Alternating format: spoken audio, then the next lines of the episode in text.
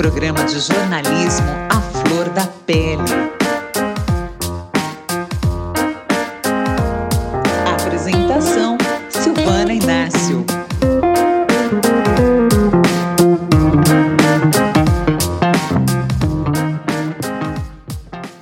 Sejam todos bem-vindos e bem-vindas. O meu nome é Silvana Inácio e sou a Hot do Santa Melanina, um podcast do Ser Ninja Cast do Mídia Ninja.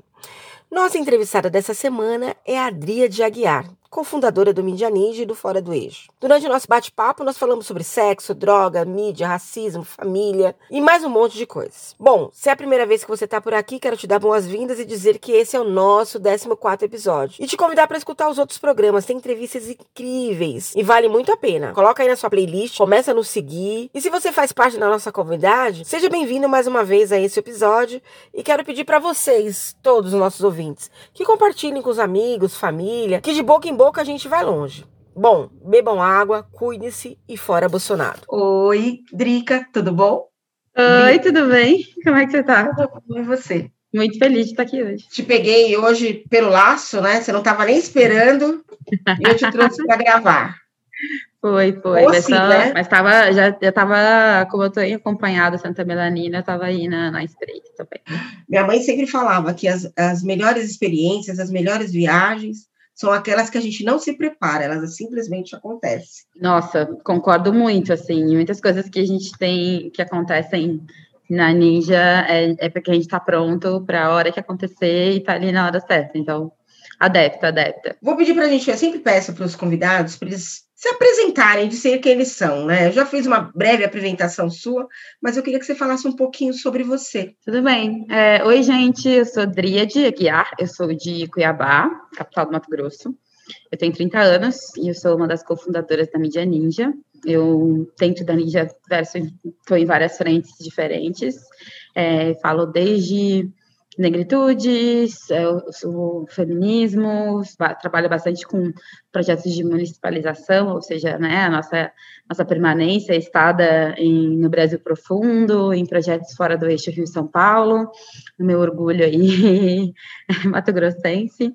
É, eu acompanho uma série de projetos, entre eles alguns voltados para o empoderamento feminino na política, né, política partidária mesmo, estou muito envolvida em projetos que querem eleger mais mulheres, principalmente mulheres negras, quilombolas, periféricas, LGBTs, então isso é uma coisa que me move bastante.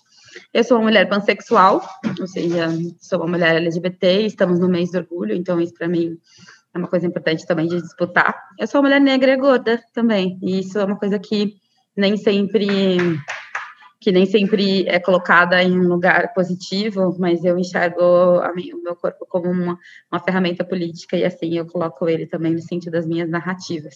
Acho que é isso, acho que me apresentei. Tudo isso, né? Tudo isso, né, Tríade? Tríade, eu, é, o que eu queria conversar com você, brincando, a gente brincou agora, mas vai ser o tema do nosso podcast. Drogas e sexos em rock and roll.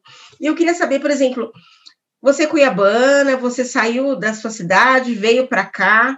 Como é que foi essa descoberta? Como foi essa questão sua de entrar no, no Fora do Eixo, do Mídia Ninja, e criar toda essa rede de comunicação? Porque você entrou no, no comecinho, né? Você é uma das fundadoras, né? É. Bom, eu entrei no Fora do Eixo aos 16 anos. Então, o que, que era entrar no Fora do Eixo aos 16 anos, né? Aos 16 anos eu descobri que eu tinha um interesse muito, muito grande por escrever sobre cultura.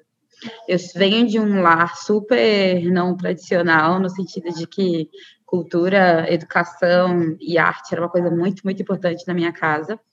E eu sou filha de duas pessoas negras, então isso é, é, tinha um outro peso específico, né? O meu pai é ator e a minha mãe é estilista. Então você imagina a doideira que era essa casa. Que delícia, é, né? delícia, é, né? E como os nossos valores eram um pouco diferentes, né? Então, desde muito criança, eu entendia que a arte e a cultura iam fazer parte da minha vida de alguma forma. E aí, quando eu, eu, sempre fui uma pessoa muito, muito, muito pragmática, muito ansiosa e, e, pelo meu futuro, sempre quis ser adulta. Desde criança eu queria ser adulta. Eu tinha muito essa noia de trabalhar e ter uma casa e, e ter uma família. Eu sempre tive essa. E, e, não é nem porque eu queria ser uma pessoa tradicional, mas é porque eu achava que a partir daí eu ia começar a viver. Então, desde criança, sempre quis ser adulta. Isso é uma coisa muito comum, assim. É... Eu vi uma passagem aqui que você. É você leu em algum lugar que você tinha que falar inglês. Se você não tivesse inglês, Ai. você não teria sucesso. Amiga, isso fudeu minha cabeça por tanto tempo. Eu tinha 13, 14, 14 anos. E aí, uma das primeiras coisas, eu entrei, eu estava numa escola federal, né, no ensino médio, que na minha cidade se chama se chamava Cefet, mas em algumas cidades se chama IFET, escola técnica, enfim, é uma escola técnica é, de ensino, fiz, eu cursei ensino médio nela. E aí, o primeiro ano, uma das primeiras coisas que você faz é participar de uma semana da motivação, da vocação de trabalho. E aí, eu estava lá muito bonitinha, assistindo uma, a palestra de abertura, e aí, eis que a palestrante fala que se você, que uma pessoa que não fala pelo menos duas línguas estava morta no mercado de trabalho, que nunca consegui trabalhar e não sei o que, tarará, e era indispensável falar pelo menos duas línguas, e eu surtei aos 14 anos, porque eu não falava duas línguas, e aí o que eu fiz foi tentar traçar um plano de como falar duas línguas, né?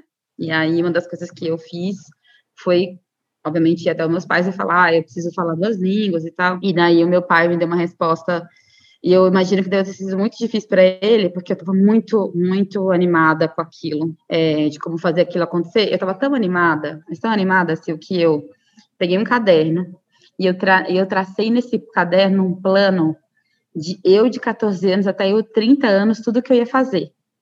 E daí eu escrevi que eu ia Nossa. me formar em tal idade, que eu ia fazer tal faculdade, que eu ia fazer tal mestrado, que eu ia fazer tal doutorado, que eu ia mudar de país em tal ano, que eu ia no e tararara, eu desenvolvi, assim, planos criativos, porque eu tinha ouvido falar também que tinha um mercado grande, crescente nos Estados Unidos para pessoas que queriam aprender português.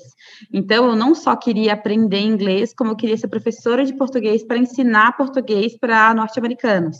Então, o meu plano era ser super especialista em línguas para ir para os Estados Unidos, para principalmente para Miami, para ensinar português e ficar muito rica ensinando português. Olha a doideira, é por isso, daí vem um pouquinho da ideia de fazer letras, entendeu? Por isso que talvez tenha essa conexão. Mas é isso, então eu era surtadíssima aos 14 anos com um caderninho. cheguei no meu pai, apresentei, falei: olha aqui, vai acontecer, vou fazer isso, isso e isso e tal. E daí ele virou para mim e falou assim: ah, muito legal, mas a gente não tem dinheiro para você fazer um curso de inglês agora.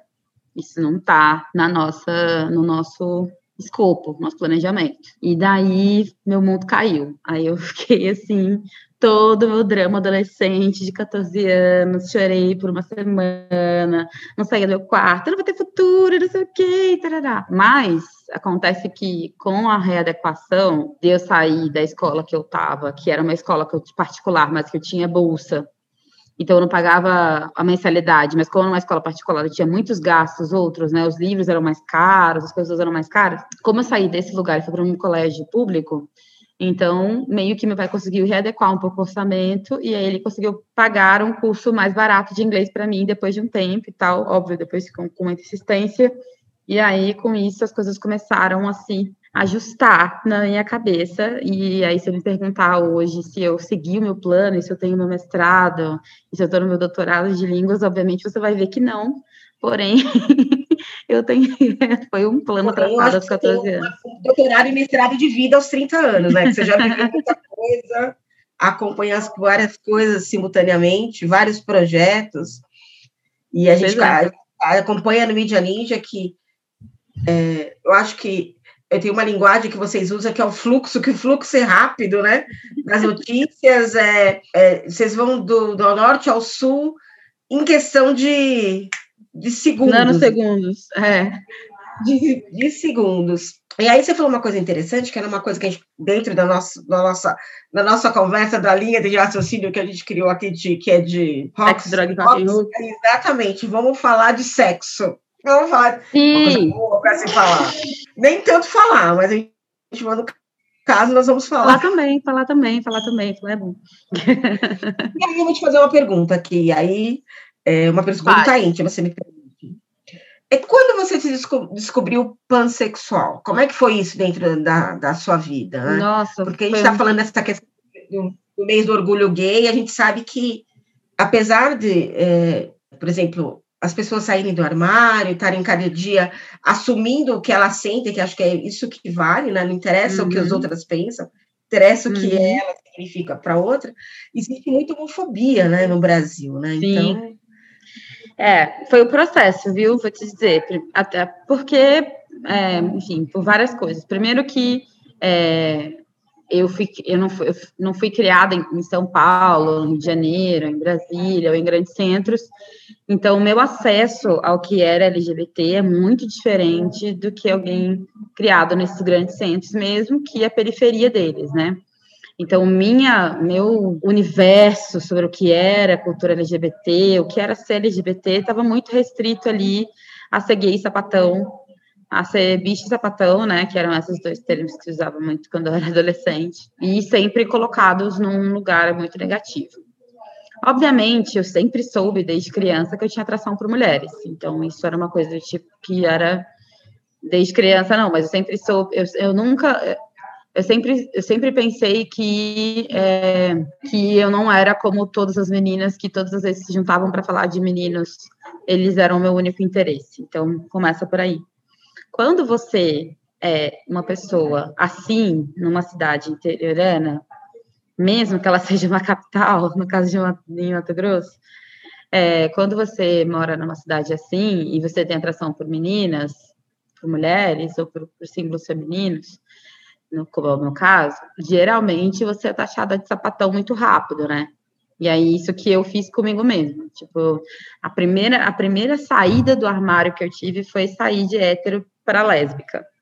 Então, essa foi a primeira coisa, assim. E olha que eu já tinha namorado meninos, então eu passei, tipo, na minha entrada da adolescência, quando eu comecei a, justamente nessa idade, 15, 14, 15 anos, porque eu também, eu demorei para ter desejo em me relacionar com pessoas perto das pessoas da minha idade. Então, mesmo que eu achasse uma pessoa interessante e tal, não, não queria engajar com outras pessoas, eu preferia viver aquilo sozinha. então, aí, mesmo no momento que eu comecei a engajar com pessoas, aos 14, 15 anos, eu comecei a namorar meninos, eu namorei dois meninos seguidos, e foram namoros longos, assim. E aí, aos 16, eu comecei a realmente me interessar por meninas num ponto que a próxima pessoa que eu namoraria seria uma menina então não dava mais para disfarçar. E eu lembro de falar bastante, pensar bastante isso. Não, enquanto eu gostar de homens, está tudo bem. Enquanto eu quiser namorar homens, está tudo bem. Porque eu vou poder esconder que eu gosto de mulheres. Então eu sempre pensei por muito tempo assim, entendeu? Que, nossa, espero que a próxima pessoa que eu gosto seja um homem. Eu pensava bastante assim, porque eu sabia que pelo menos assim eu ter algum resquício de normalidade, porque você pensa, pensando no contexto que eu estava, além de eu estar numa cidade pequena, com mentalidade é, interiorana, eu também estava inserida num colégio que era assim, é, é, um dos melhores colégios do meu estado, então tinha, e apesar de ser um colégio público, tinha muito essa coisa de faculdade, sabe, de que federal passa quem tem dinheiro e particular faz quem não tem dinheiro.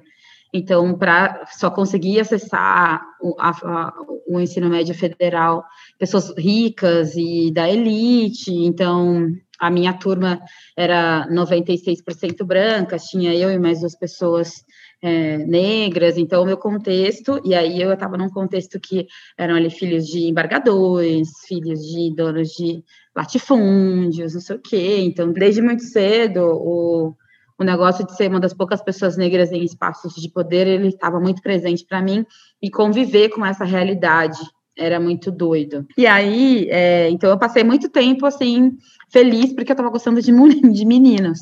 Então a primeira coisa que eu fiz foi transi, transitar para lésbica. Então, beleza, me assumi lésbica, já todo um negócio, que eu tenho que me assumir lésbica, não sei o quê. E aí eu passei cerca de dois anos indo e saindo de relacionamentos com mulheres. E aí, depois disso, eu ainda, acho que eu estava no, no, fim do terceiro ano, uma coisa assim, eu voltei a ficar com meninos, e aquilo me colocou num lugar muito negativo mentalmente, assim. Porque, primeiro, que tem um negócio de identidade da comunidade, né? Tipo, quando você entra numa comunidade LGBT, você é abraçada por uma família, até porque você não, não necessariamente tem um apoio familiar em todos os casos. e aquilo tor se torna a sua família, são muito mais que amigos, assim. Então. É... Do seu lado e em qualquer momento, né? Exato, exato. Então, eu não sabia. Tem, tipo... tem muitas pessoas que. E a primeira coisa que acontece, infelizmente, nos dias de hoje ainda é a família excluir. Exato.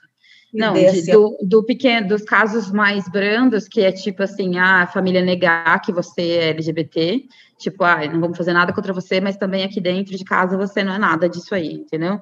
Que são casos brandos, né?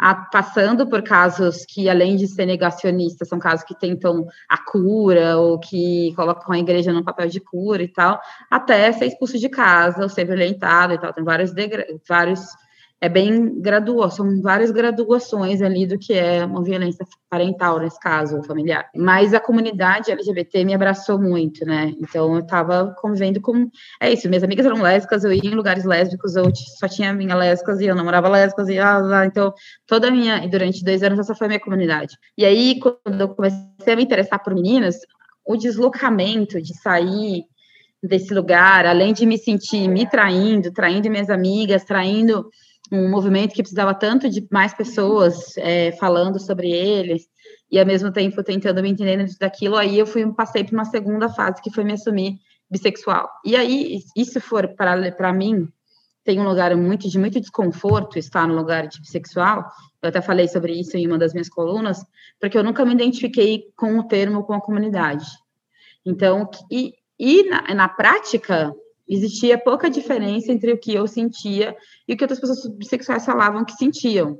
Então, não existia uma diferença gigantesca teórica. Existia um problema de identificação. Então, por muito tempo, eu, e aí com isso, sendo bissexual, eu fundei a Mídia Ninja, sendo bissexual, fui trabalhar em outras coisas, criei novos projetos, e foi indo. Até, eu me identificava como bissexual até, até 2015, tipo, 10 anos depois de me assumir lésbica, eu ainda era, passei muito tempo sendo uma mulher bissexual. E a partir de 2015, 2016, eu passei a estudar um pouco mais é, outras terminologias, e com isso eu entrei em contato com o termo pansexual. E aí acabou começando a fazer mais sentido, não só porque teoricamente parecia tudo que eu queria sentir, e, e eu, eu pontuo muito isso, porque na teoria o manifesto bissexual e, e muitas, muitos teóricos bissexuais compreendem muito da teoria pansexual também. Então, não é um problema, para mim, no meu, na minha vivência, não é um problema teórico, é, e sim uma falta de, de, identificação mesmo. Mas quando eu comecei a estudar melhor o que era pansexualidade e acompanhar pessoas pansexuais e ver o que aquilo significava para mim, eu me sentia muito mais representada. E assim eu passei a me identificar como uma pessoa pansexual, que na prática é uma pessoa que, que se apaixona o que se sente atração física é, e romântica por todos os gêneros. Então, é meio, meio essa, essa e aí, com isso também, eu acabei me sentindo mais confortável e mais à vontade em todas as comunidades que eu cruzava. Então, acho que isso foi, foi, um, foi um rolê. A resposta curta para a sua pergunta foi: foi um rolê, foi traumático, foi difícil. Falar, foi um rolê difícil para você se achar, né? Foi. E aí, cada vez mais fica mais doido, porque assim, uma coisa que eu falei, inclusive, não sei se eu falei isso em alguma coluna, se só está escrito em algum lugar, então, enfim, mas que eu fui me descobrindo, né, assim, em, em etapas. Então, mesmo que eu tenha saído bissexual de Cuiabá, não era uma coisa que eu falava, até por causa disso, eu não me identificava, então não falava para as pessoas. Eu preferia me falar que eu era lésbica, inclusive isso é uma coisa bem bem da comunidade pan. A gente, a gente prefere que a gente falar que a gente é lésbico, se a gente acha que o nosso interlocutor não vai entender, que vai ser muito difícil, a gente prefere se apresentar como lésbica do que como hétero ou como bi. ou tem que Entendeu? É, porque é mais fácil me colocar logo no extremo do no extremo do, do outro, né? Dessa coisa que sempre é o, o, o LGBT como o outro do hétero. Então, eu prefiro me colocar no extremo da sexualidade, que é ser monossexual, igual os héteros são, né? Mas ser monossexual como lésbica, do ter que, ter que explicar que talvez eu também seja hétero e de ter que falar que eu sou bi, porque eu não sou. E aí começa todo um, um balacobaco. Eu, eu identificaria de uma coisa. Eu sou uma pessoa que ama pessoas. Pois Sejam é, mas aí é que tá, aí é que tá, Silvio, porque sabe o que é doido? Porque por muito, muito tempo eu fui contra esse tipo de apresentação, porque isso me soava muito branco. Ah. Soava muito hippie, vai, um negócio, que é já a homofobia e o racismo introjetados em mim, né? Que é tipo, eu negava esse discurso, esse papo de que ah, eu sou uma pessoa que ama pessoas, porque para mim isso era muito descolado da realidade, sabe? Que quando você pensa em alguém, fecha seu olho e pensa. Se alguém chega em você e fala, oi, eu sou uma pessoa que ama pessoas, qual é a cor dessa pessoa? Branca. Então, o imaginário sobre ser uma pessoa que ama pessoas, que está de bem com a vida, que não sei o que. Isso tudo faz estar dentro de um estereótipo de uma pessoa racializada é. branca, entendeu? E aí, parte de chegar também ao termo, a, a, a me aceitar e entender como pansexual, foi também romper essa imagem. Foi agora eu falo que eu sou uma pessoa que ama pessoas, que eu amo e transo e gosto de pessoas, porque é, agora eu posso reconquistar esse direito para mim. Eu sou uma mulher negra, eu sou uma mulher negra, vocês não estão me vendo agora, só a Sil está me vendo, mas para além disso, eu sou uma mulher negra que não é uma mulher extremamente feminina, e sou uma mulher negra que ama pessoas. E eu, eu quero ressignificar o que, que é ouvir esta frase, entendeu? Mas, enfim, era, essa era a resposta super elaborada para a pergunta que você fez. E acho que é uma. E a luta pela, pelo fim da homofobia no Brasil é uma coisa que a gente que tem números alarmantes aqui, né? Só uhum. em 2020 teve 237 vítimas de homotransfobia, né? Que uhum. é, é, foi um dado, inclusive, que saiu aqui na, no Brasil de fato. Uhum. E aí, como a gente está falando de droga, é, a gente falou de sexo, e a gente falou de hippie, então vamos para drogas. vamos para drogas. É, drogas e rock and roll. Vamos chegar aí, lá. Vamos chegar. E aí eu estava pensando aqui, né? É, quando a gente está falando de drogas, agora falando num aspecto sério, a gente está com uma votação agora aqui no Brasil que está falando sobre a liberação da, da utilização de maconha para usos terapêuticos, né? Como medicamento e uhum. tal. E existe toda uma controvérsia quanto à liberação ou não. Tem o ano passado, inclusive, saiu um vídeo, eu estava falando aqui com você e tentando achar. Ele, uhum. inclusive, ele circulou lá no Media Ninja, que é um uhum. vídeo de a mãe de um, de um hum. jovem que estava preso, e que ela deu, inclusive a Deise Benedito, num dos programas nossos que a gente fala sobre violência contra jovens, jovens negros, quem quiser ouvir, vai lá no começo, acho que é o nosso segundo ou terceiro episódio, ela fala que tem que liberar droga, porque droga não dá dinheiro para o jovem, ele dá, droga, ele dá dinheiro para o traficante, e incentiva, e fala uma série de outras coisas, contra isso. Você lembra desse vídeo? É, a Daisy fala su super desse livro, é que ela deu uma aula de políticas públicas. É, é o primeiro episódio do, seu, do seu. É o primeiro episódio de Santa, Vida, Santa Maria, eu acho. É o sobre o é. genocídio. Uh, genocídio dos jovens negros, é isso. Exatamente, foi com a Daisy Benedito, maravilhosa, inclusive. E uh, eu não me lembro o nome, eu queria me lembrar o nome da, da mãe do jovem, mas assim, eu acho que tem um vídeo lá no programa. Se não tiver, eu vou repostar lá nas redes sociais para as pessoas verem.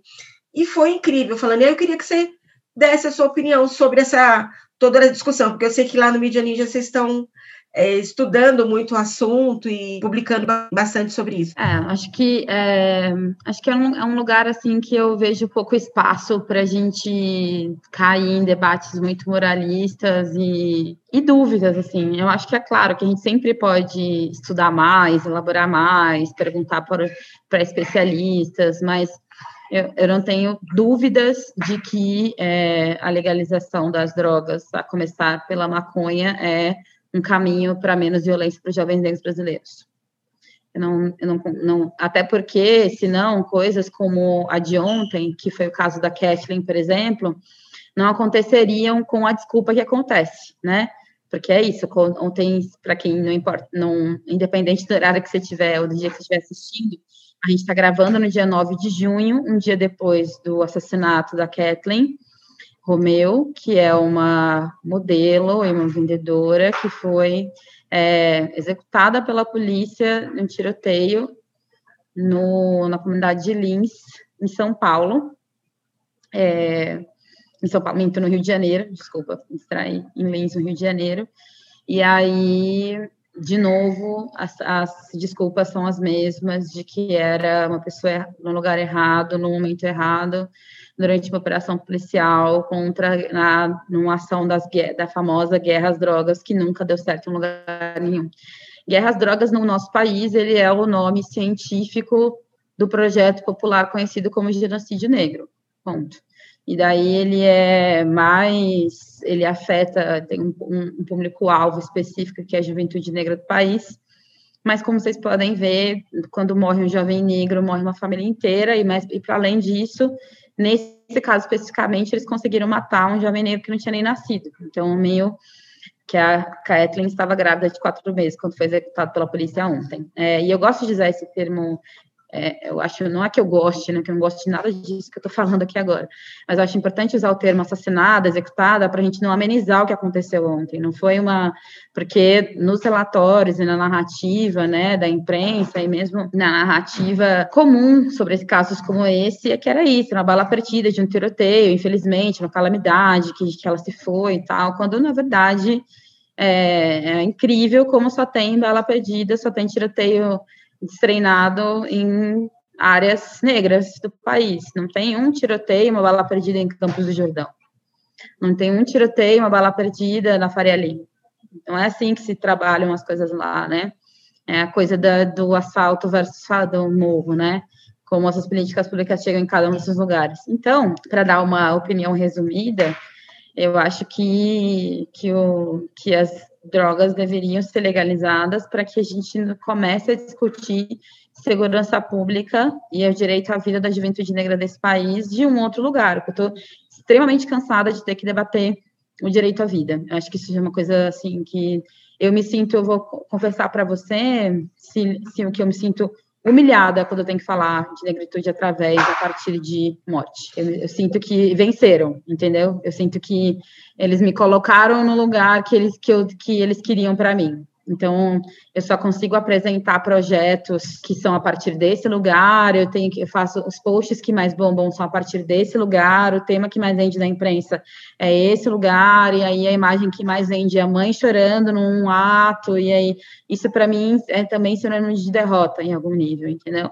É claro que eu sei da importância histórica, e é por isso que a gente faz, é por isso que vocês veem na nossa timeline, é por isso que a gente segue cobrindo e fazendo ao vivo e ostensivamente, de forma de forma ostensiva mesmo, a gente vai falar até você cansar de ouvir sobre, porque não, não para de acontecer, não é porque a gente parou de falar de um assassinato que ninguém morreu hoje. Então, enfim, só para colocar isso, porque é a partir dessa ótica que eu vejo. É, hoje você fez um post, até vou compartilhar aqui, que é você repostou um post lá do Ninja Ninja, que é balas perdidas que encontram sempre os mesmos corpos negros na favela. É uma, uma frase da Flávia Oliveira, né? E aí, compartilhando disso que você falou, é por isso que existe o Santa Milanina Podcast, é por isso que existem outras, outras iniciativas também, para que a gente consiga fazer com que a, a sociedade, de alguma forma, ela se transforme. Porque a sociedade não tem que se transformar só a partir de nós, né? Nós, mulheres, negros, indígenas, a sociedade tem que se transformar como um todo. É, é necessário que as pessoas se conscientizem e saibam, né, é, que esse pode não ser um lugar de fala, mas que ela também pode ser um, um, um agente transformador, né, para fazer com que isso se transforme. A morte dela foi uma morte muito trágica, que é uma menina linda, linda, é uma família maravilhosa que estava se formando ali, que foi destraçada, né? Mas é, eu, te, eu a Deise Benedito fala isso é, no nosso programa que a gente comentou agora. A ordem é essa: primeiro atira, depois pergunta quem é. E quando normalmente quando pergunta quem é, já é tarde demais, né? Esse Exatamente. É um, esse é um desses pontos. Mas entrando nessa outra questão que a gente estava falando de, de drogas, eu acho que é, é, é importante essa questão de, de ver que é, quem está por trás disso, quem ganha dinheiro com isso, né? Uhum. Porque como é que a gente faz? Como é que chega uma bazuca, bazuca no, no morro? Como é que tem tanto fuzil? Como é que tem tanta munição, né? Uhum. Alguém está financiando isso, né? É projeto de alguém, né? Então... É, isso, é isso que eu tô querendo, que eu tô querendo dizer, porque é, eu acho que quando a gente fala é, a partir do genocídio negro, e eu não consigo deslocar uma coisa da outra, para mim, debate de droga. É porque, é porque é isso, né? É, a minha conexão com o debate de drogas é meio esse lugar da, da manutenção da vida. É, e, e, eu sei, assim, gente, amplamente que existem outros lugares para se olhar sobre o debate das drogas. Inclusive, recomendo um, um lugar que é a RENFA, que é a União das Mulheres Antiproibicionistas, que tem base em Recife, mas tem pontos pelo, pelo país todo. A RENFA são mulheres negras, em sua maioria, antiproibicionistas, e elas, assim, o debate delas sobre é, as drogas, né, a partir da maconha, é sensacional. Então, eu recomendo que, se você estiver buscando outros olhares sobre isso, falem com elas. É, até para debater o uso recreativo, o uso em torno, o uso terapêutico, eu, eu busco a minha conexão com o assunto além dos direitos pessoais das pessoas, né, é, a manutenção da vida. E eu acho que, enfim, eu, é, é, é meio isso que você estava falando, assim, quando eu penso que eles estão, não só que é um crime perfeito, que eles, ao mesmo tempo, financiam para que continue que o tráfico continue acontecendo, então, daí eles criaram um crime onde é preto contra preto, porque a polícia que mata preto também é preta. Então, quando trafica, mata um policial, é você, tipo, matando um primo, um irmão, um amigo da sua própria comunidade. Então, é doida, porque esse policial provavelmente mora numa comunidade, daí ele sai de lá sem vestir a farda para as pessoas não saberem, Daí ele vai se fardado e vai para outra comunidade, e aí ele mata uma pessoa que se parece como ele, que tem a mesma idade do filho dele, ou que. E aí ele foi treinado para odiar essa pessoa. Eu fico muito pirando, uma coisa que eu fico muito pirando, querendo entender, por exemplo, é qual que é o efeito disso em policiais, mentalmente em policiais negros, né? Como é que é você ir para um lugar que te treina para ver pessoas que se parecem com você como ameaça para a sociedade e que, em último caso, ou talvez em primeiro caso, é mais fácil matar do que tentar corrigir, entre aspas, caminhão de aspas em corrigir. Então, eu fico sempre pensando nisso, qual que é, o que, que se passa na cabeça de um policial preto que vai para uma formação e ouve que caso você veja uma pessoa parecida como essa aqui, você vai tentar imobilizar ela, e se ela apresentar qualquer tipo de resistência, você saca a sua arma, e se ela apresentar qualquer tipo de resistência, você mata ela. E aí você está olhando para aquela tela e é você. E aí ele passa por esse mesmo fator, que quando ele, normalmente, esse mesmo policial, ele mora na favela e quando ele volta para casa, ele não pode dizer quem é ele, porque uhum. ele também corre, corre, o risco de, de sofrer represália. Sofrer retaliação, uhum.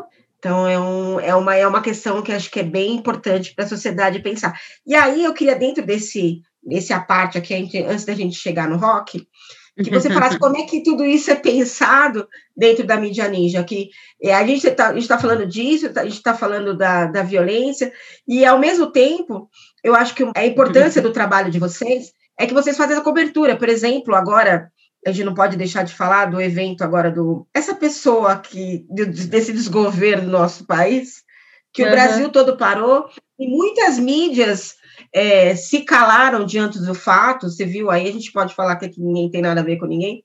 É, uhum. o Estadão não falou, o único jornal que se posicionou, pelo menos que a gente viu, foi a Folha de São Paulo, e vocês fizeram aquela cobertura lado a lado, né? Como vocês fizeram no caso da Marielle também, uhum. em outros pontos sociais, mostrando para a sociedade o que realmente está acontecendo. Hoje também, vocês ficaram ali, é, de uma certa forma, mostrando o caso esse caso, pressionando a sociedade e informando as pessoas sobre o que está acontecendo. Uhum. Então, como é que é essa articulação toda internamente? Bom, posso responder essa pergunta de duas formas. Né? A forma técnica é que a gente. Uma coisa que, que, que eu acho que é uma das coisas mais emocionantes sobre o que a Ninja faz é, é que a gente representa a gente mesmo. Em que sentido? Não nesse sentido umbiguista, de a gente só fala do que a gente quer, etc., mas de que a gente se aproxima das pautas que fazem sentido para a gente como pessoa. Então, você olha para mim aqui, né? É, eu, eu, como editora. Então, não tem como ser eu e não querer falar sobre a Kathleen. Não tem como ser eu e não querer cobrir a Marcha do Orgulho. Não tem como ser eu e não querer falar da Marielle.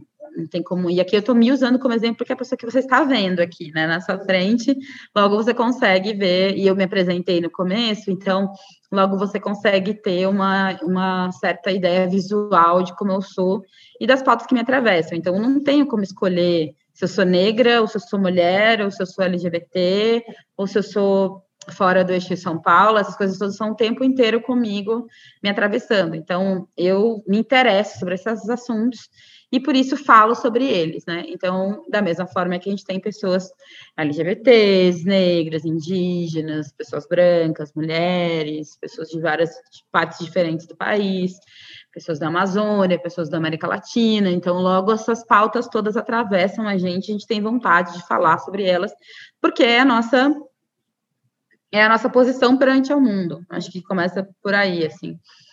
E, e, então, acho que essa é uma coisa, e, e, e, até soando um pouco boba, é, é a coisa que mais me emociona, assim, no sentido de que, não sei, Silvia, você, não sei o quanto que você, principalmente você olhar aqui o Santa Melanina, se você olhar os convidados, são pessoas muito importantes, assim, para o pensamento brasileiro hoje em dia. Eu usaria o seu, o seu casting de convidados é, como uma grande referência de estudos. Tipo, dá para montar uma universidade inteira com as pessoas que você convidou. E eu não sei se você faria essa conversa com alguém como eu, se não existisse a mídia ninja. Em que sentido? No sentido de que pessoas como eu estão afastadas de grandes espaços de comunicação políticas de esquerda.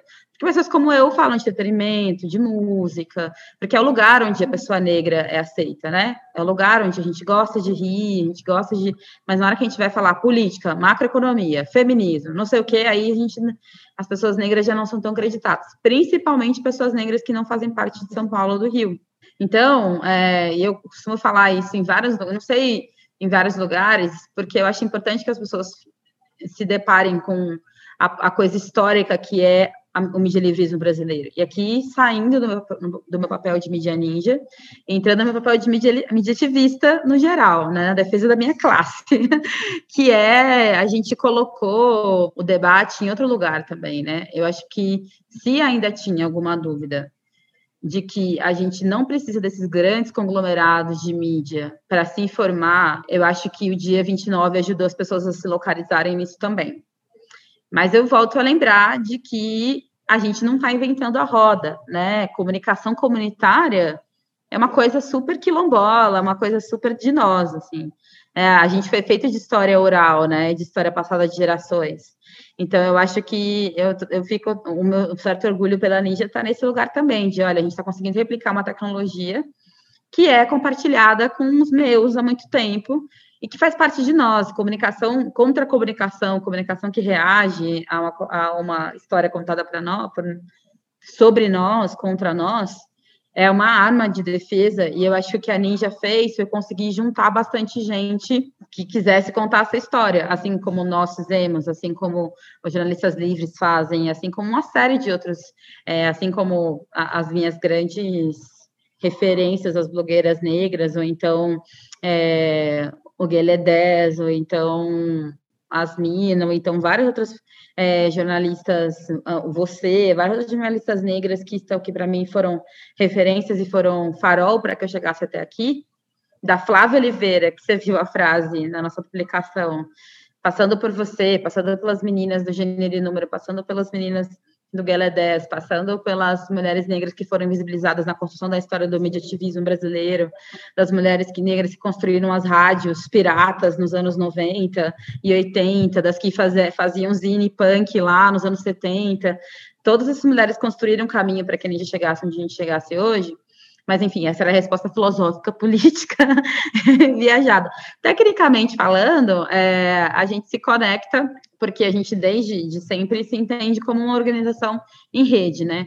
Então, você está falando comigo da Ninja que estou aqui, mas existe uma pessoa da Ninja é, na, em Salvador, existe uma pessoa da mídia Ninja é, em São Luís, uma pessoa da mídia ninja em Manaus, uma pessoa da ninja em Goiânia, uma pessoa da ninja. E aí a gente se conecta com essas pessoas ao longo das, da semana ou das, dos dias e tenta acionar elas para que elas se planejem para estar nesses lugares contando essas histórias, né? Eu acho que a coisa, uma das coisas mais legais do dia 29 foi que a gente contou cidades muito pequenininhas, Como é que foi isso no interior do Pará? Eu quero saber. É muito bonito ver a avenida, a avenida é, Paulista lotada. Paulista, é ótimo. A, a consolação daquele jeito, ótimo. Ver o crescimento no MASP, ver a Avenida Rio Branco no Rio, é lindo. E aquilo é importante porque politicamente o poder partidário está ali também.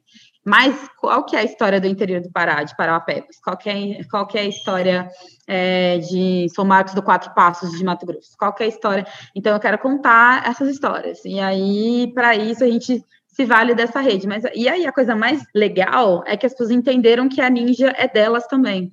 Então, se eu tô em Feliz Natal, que é uma cidade de Mato Grosso, e tem uma manifestação e eu fui nela, eu tirei uma foto, eu me ela se sente convidada a mandar no inbox da Mídia Ninja a foto publicada, porque é isso, porque a gente entendeu que comunicação se faz de uma forma espalhada, rizomática, e eu acho que é assim que tem funcionado para a Ninja até hoje, e é assim que a gente quer se manter. E a questão da, da globalização, né, de todo mundo ter um celular na mão, né? Então Isso. todo mundo pode ter uma é o celular é o, o celular também é uma arma para você registrar aquele momento, né? E mostrar uhum. a sua indignação sobre aquilo que está acontecendo. Ou sobre, de repente, por uma coisa legal que também está acontecendo naquele momento que também tem que ser compartilhada. Contada, né? né? É, exatamente. É, a gente também não pode viver só de histórias ruins, a gente precisa ter histórias boas. Nossa.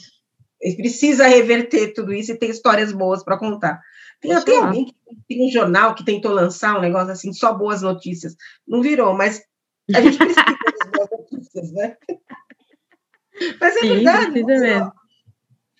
Não virou, porque no dia, das boas, no dia que ia lançar, caiu, aconteceu alguma coisa muito grave. Aí não tinha boa notícia para falar. Naquele Mentira. dia não dava para falar boa notícia. Eu não lembro, não. depois eu vou te conto. Me conta, por favor, porque é isso. Triste mundo que a gente vive onde o jornal de boas notícias não dá certo. Bom, agora a gente vai falar de rock. Yeah. A parte do rock and roll. Eu acho que a parte do rock and roll é a gente contar um pouco dos sonhos da menina que saiu lá de Cuiabá, chegou aqui, fez toda essa transformação, se encontrou, se estava perdida, se achou, ajudou a fundar todo esse fluxo que a gente falou agora, que é o Mindia Ninja, o Fora do Eixo. E agora que também a gente sabe, e, e qual que são os seus, seus próximos passos? O que que, quais são os planos? O que que você imagina? Ai, é uma pergunta super ampla, porque, sei lá, eu posso te dar umas 12 respostas sobre isso. Não, fala acho que a... a principal dela. Eu acho que a primeira, você bem sabonetuda nessa aqui, mas acho que a primeira, primeiro, primeiro sonho, meu primeiro plano é não parar de ter plano. Eu acho que essa é a primeira coisa, de verdade. Não tô brincando, não tô sendo, não tô sendo evasiva. Por quê? Porque eu tenho um pavor, assim, de chegar no momento onde eu achei que, eu, que deu, que eu tô resolvida, ou que eu não preciso fazer mais nada, assim. No sentido de que Infelizmente, não acho que vai ser na minha vida, no meu tempo de vida, que a gente vai vencer algumas lutas que a gente tem colocado. Eu acho que a gente está, de fato, construindo um mundo mais fácil para a próxima geração. Quando eu vejo a diferença para os nossos filhos, é abismal, assim, debates que, para mim, foram a grande custo para eles, estão dados, entendeu? Ah, eles nem assimilam como uma coisa difícil, e eu também nem quero agora colocar na cabeça deles que é uma coisa difícil, porque, porque senão perde a graça da liberdade, né? A minha tataravó não lutou para eu estar tá aqui falando essas coisas aqui que eu estou falando, entendeu? Ela lutou para eu ser livre. Então, se eu estou lutando para as próximas gerações serem livres, eu quero que elas sejam livres para isso. Mas eu quero, eu quero tanta coisa. É, sim, eu quero eleger mulher.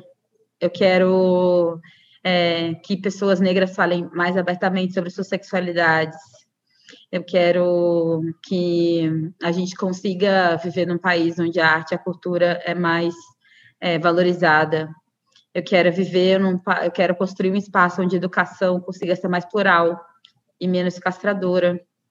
Eu quero que pessoas negras que construíram esse país sejam reconhecidas.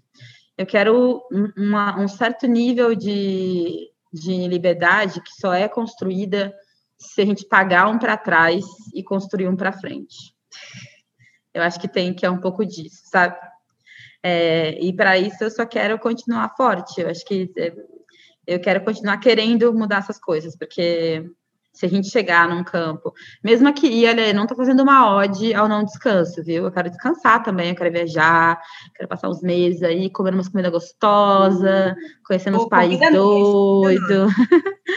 Super, se eu conseguir, a gente vai. É, eu não faço uma ode à militância para sempre. Eu não faço uma ode ao não descanso, eu não faço uma. Eu faço uma ode a gente continuar criativo em torno de como a gente escolhe lutar. Eu acho que a gente tem que continuar ativo, sabe? Então, se a minha militância é ser professora, ou se a minha militância é fundar uma mídia, ou se a minha militância é ser mãe, todos esses campos têm campos políticos para mim, e eu acho que é isso. Acho que é, o meu plano é criar mais podcast para mais pessoas ouvirem pessoas maravilhosas como você, é, fazer com que esse podcast chegue em pessoas é, que estão precisando ouvir e manter pessoas como nós vivas, seu. Esse é meu plano. Deixa eu perguntar uma coisa. Você é mãe? Também. É. Quantos anos tem a seu baby? Oito e cinco. Menina? As duas meninas? Meninos. Dois meninos? Ah, que legal. Uhum. Que legal. A gente tem, na verdade, o que acontece bastante aqui na nossa comunidade, porque a gente vive junto, é que a gente cria nossos filhos juntos. Então, na verdade, dava, dava para falar que eu tenho sete filhos, porque todo, ao todo são sete filhos. Então é isso, temos sete filhos, a gente cuida deles todos, se constrói, tenta construir aí um caminho coletivo para um novo futuro, para que eles elaborem sobre coisas novas, pelo amor de Deus, eu não quero que eles falem dos assuntos que eu falei, não. eu quero que eles enfrentem novos problemas, que eles façam novas coisas e pensem em novos formatos, acho que é por aí. Driade, deixa eu te perguntar agora. É... Hum. E o Brasil, hein? O que, que você pensa? Por que que estava indo tão bem? Mas eu tenho que perguntar. Estava indo tão bem. Para que você quer falar do Brasil? Não. Hum, vamos lá. É travando o Brasil. Cara, o Brasil tá aí, né? Esperando 2022, esperando não, muito ativo, esper, muito ativo na, na chegada de 2022 para Lula, porque assim, eu vou falando a minha opinião, eu, Driade Guiar, aqui, ó, por favor, ouçam, que sou eu, Driade, falando. Para mim, a única saída, gente, é a gente trabalhar para o Lula vencer, para a gente poder ter outra perspectiva, porque a gente, pra, até para reclamar dele, a gente precisa que ele esteja no poder, entendeu?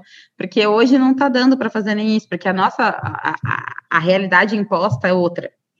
É outro lugar, com outro diálogo, outros níveis de crueldade. Não que o Lula tenha sido cruel, mas outros níveis requintes de crueldades, assim, no nível, eu não consigo nem dialogar, eu confesso que me dá até, chega nesse tema, me dá uma preguiça, porque a gente fala dele tanto o dia inteiro, mas para mim o Brasil tá mais acordado que nunca, eu acho que as pessoas entenderam algumas coisas no último ano que elas estavam relutantes a entender, e eu acho que, que algumas coisas ficaram muito escrachadas, não acho ainda que essa consciência se reverteu em ação, porque coisas como a Kathleen continuam acontecendo, mas eu acho que tem um campo maior e mais debatível, e eu estou ativamente lutando para que 2022 chegue logo, para que a gente passe para outro paradigma, porque do jeito que está, não dá, não tem espaço para a gente esperar do jeito que está, entendeu? E é isso. E você, o que, que você acha de 2022? Brasil, o que, que vai acontecer? Eu espero tudo novo. Tudo novo, paz. Espero. Acho que a primeira coisa que eu quero é que acho que todo mundo grita junto no meu vida, a primeira coisa que a gente quer é fora Bolsonaro, né? Porque uhum. pass, passando essa fase, acho que a gente vai conseguir voltar a respirar e a conseguir pensar em um outro propósito para o país, né? Exato. no momento que a gente está agora, a gente, a gente, por mais que a gente tente procurar a luz, né? A gente não, não consegue encontrar esse caminho. Eu acho que o único caminho é tirando ele do caminho. o único caminho é tirar ele do caminho, porque não tem outro jeito. Exatamente, concordo muito. Dríade, a gente está chegando no final. Parece que não, mas a gente já falou uma hora. Uau, yeah! Você, você é boa, viu, Sil? Falei? Já falamos uma hora. Então, eu quero que você fale alguma coisa que de repente eu não te perguntei, que você gostaria de, de falar. Ah, mas eu quero dizer para os criadores de conteúdo negro continuarem criando conteúdo. Acho que essa é a coisa mais importante, talvez. Eu sei que você, como jornalista, e a gente no nosso lugar de fala, a gente sabe o quão raro e o quão precioso é a produção de conteúdo feito por pessoas negras. E falem de tudo, viu, gente? A gente fala sobre racismo, fala, fala sobre feminismo, fala, sobre ativismo, fala, mas fala sobre viagem também, fala sobre as coisas que você gosta de comer, gosta de beber, fala sobre as séries que está assistindo, os filmes, faz resenha de livro, fala sobre sexo, fala sobre amor, fala sobre tudo, porque tudo nos pertence, então tudo é pauta. e aí eu só quero compartilhar isso, continuem, é, acreditem em quem vocês são, não é papo de coach, é, motivacional, é papo de quem acredita em você, sabe? Eu acho que é essa coisa meio que a gente tem que se acreditar um pouco mais como comunidade, não porque eu acho que falte, porque eu acho que a nossa comunidade é muito generosa, assim, em certos aspectos, mas porque eu acho que a pluralidade existe e eu sei que vocês não precisam da minha autorização e do meu estímulo para continuar, mas mais para dizer que a gente está ouvindo e quer reverberar cada vez mais e a gente fica feliz quando coisas como essa aqui, que é encontrar com a Sil numa gravação às oito da noite de uma quarta-feira de junho frio. É, então, se a gente consegue enxergar a potência nesse momento agora, espero que vocês enxerguem a potência em vocês mesmos sempre. É isso. Obrigada, Triade, obrigada. Ah, eu vou estrear um quadro novo aqui hoje com você. Apesar ah, meu Deus. Do Santa Melanina, que eu já estou pensando faz tempo, entre hum. esses 15 dias vai ter um, um spoilerzinho diferente. Mas hum. eu quero que hum. você dê dicas. Quero que você conte. É, vou te fazer algumas perguntas hum. para você agora. Vou fazer de cabeça, hein? Que eu fui uma é. coisa. Que vai. Tipo aquele quadrinho que tinha. Um quadro que tinha antigamente num programa de TV. Eu vou falar uma palavra e você responde. Bate bola, jogo rápido. Vamos lá. Sexo. Sim. Quero. Comida. Agora, onde? Hum, é um lugar tanto de prazer quanto de trauma. Viagem, para onde seria?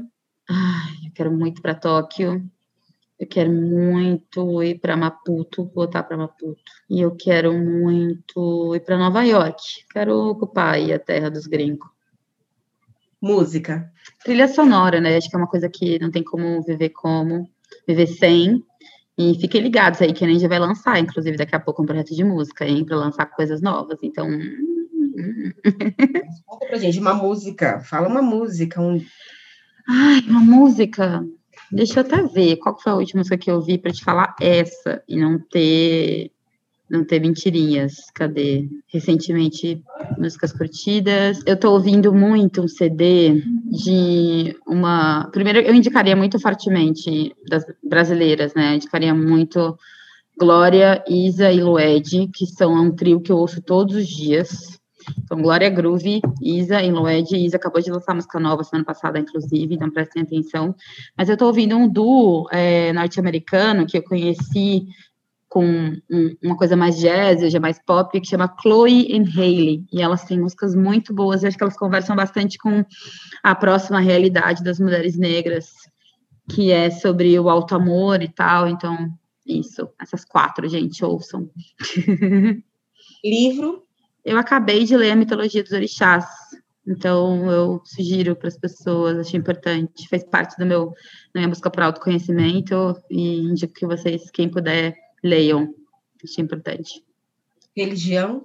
É uma trajetória, foi um processo. Para mim, foi um processo. Fui criada numa casa multireligiosa, católica e espírita.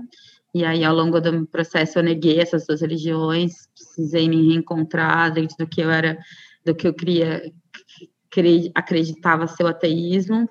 E hoje eu estou aqui como uma Bia em busca do meu terreiro. então, acho que é uma trajetória que cada um tem a sua. Eu acredito que cada um tem que encontrar o que é confortável para cada um, para si mesmo. De mais uma vez, muito obrigada por ter aceitado o meu convite, por ter participado, ter cedido essa, dessa horinha do seu tempo. Ah, que isso. Quero pedir para as pessoas te seguirem lá nas redes sociais, arroba Aguiar. Em todas elas. Instagram e também seguir o arroba Mídia Ninja, né? E também o arroba, é, o NinjaCast também, né? Que está em todas as, as, redes. Obrigada, um beijo para você, um beijo para as crianças. Ah, obrigada, até mais. E fora Bolsonaro. Para Bolsonaro! Bom, espero que vocês tenham gostado. Compartilhe com os amigos e nos sigam nas redes sociais. É só procurar por Santa Melanina Podcast. Nós estamos no Twitter, Instagram e Facebook. Esse episódio tem apresentação minha, Silvana Regina Inácio, edição de Renato Puccini e comunicação visual de Beatriz Rosário Silva. O Santa Melanina Podcast faz parte do selo NinjaCast da Mídia Ninja. Um abraço e até o próximo episódio.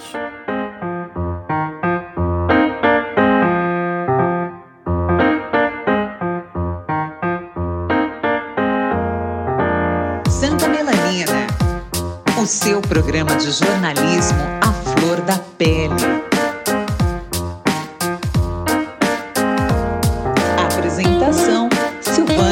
Cássio.